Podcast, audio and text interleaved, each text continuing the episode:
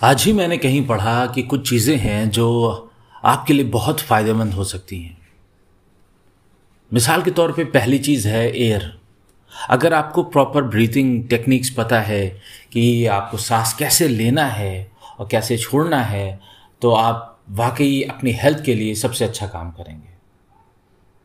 और इसी टेक्निक को हम मेडिटेशन में यूज़ करते हैं। दूसरी चीज़ जो सबसे बेहतरीन है आपके पास, वो है वाटर अगर अपने आप को हाइड्रेट रखते हैं तो वाकई आप एक्टिव बने रहेंगे, आपकी स्किन बहुत ही अच्छी रहेगी और आपके अंदर एक मोटिवेशन बना रहेगा।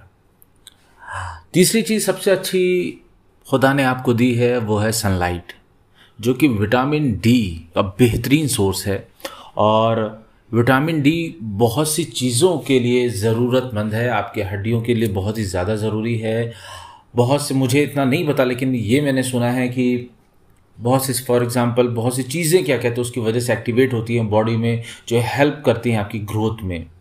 इसके बाद अगर बात की जाए, जो आपको कर सकते हैं, जो आपके पास बिल्कुल फ्री है, वो है एक्सरसाइज अगर आप एक्सरसाइज अच्छे से कर लें, जम के तो मुझे ऐसा लगता है कि बहुत सी चीज़ें आपके अंदर बदलाव आएँगी। मिसाल के तौर पर आपका मूड अच्छा रहेगा, आपकी मेमोरी अच्छी रहेगी, आप फ्रेश महसूस करेंगे और ये इन सारी चीज़ों को अगर आप सुबह ही सुबह ले लें और सुबह ही कर लें तो एक उम्मीद रहती है कि आप फिर जो कुछ भी मिलेगा, उसको आप देख लेंगे।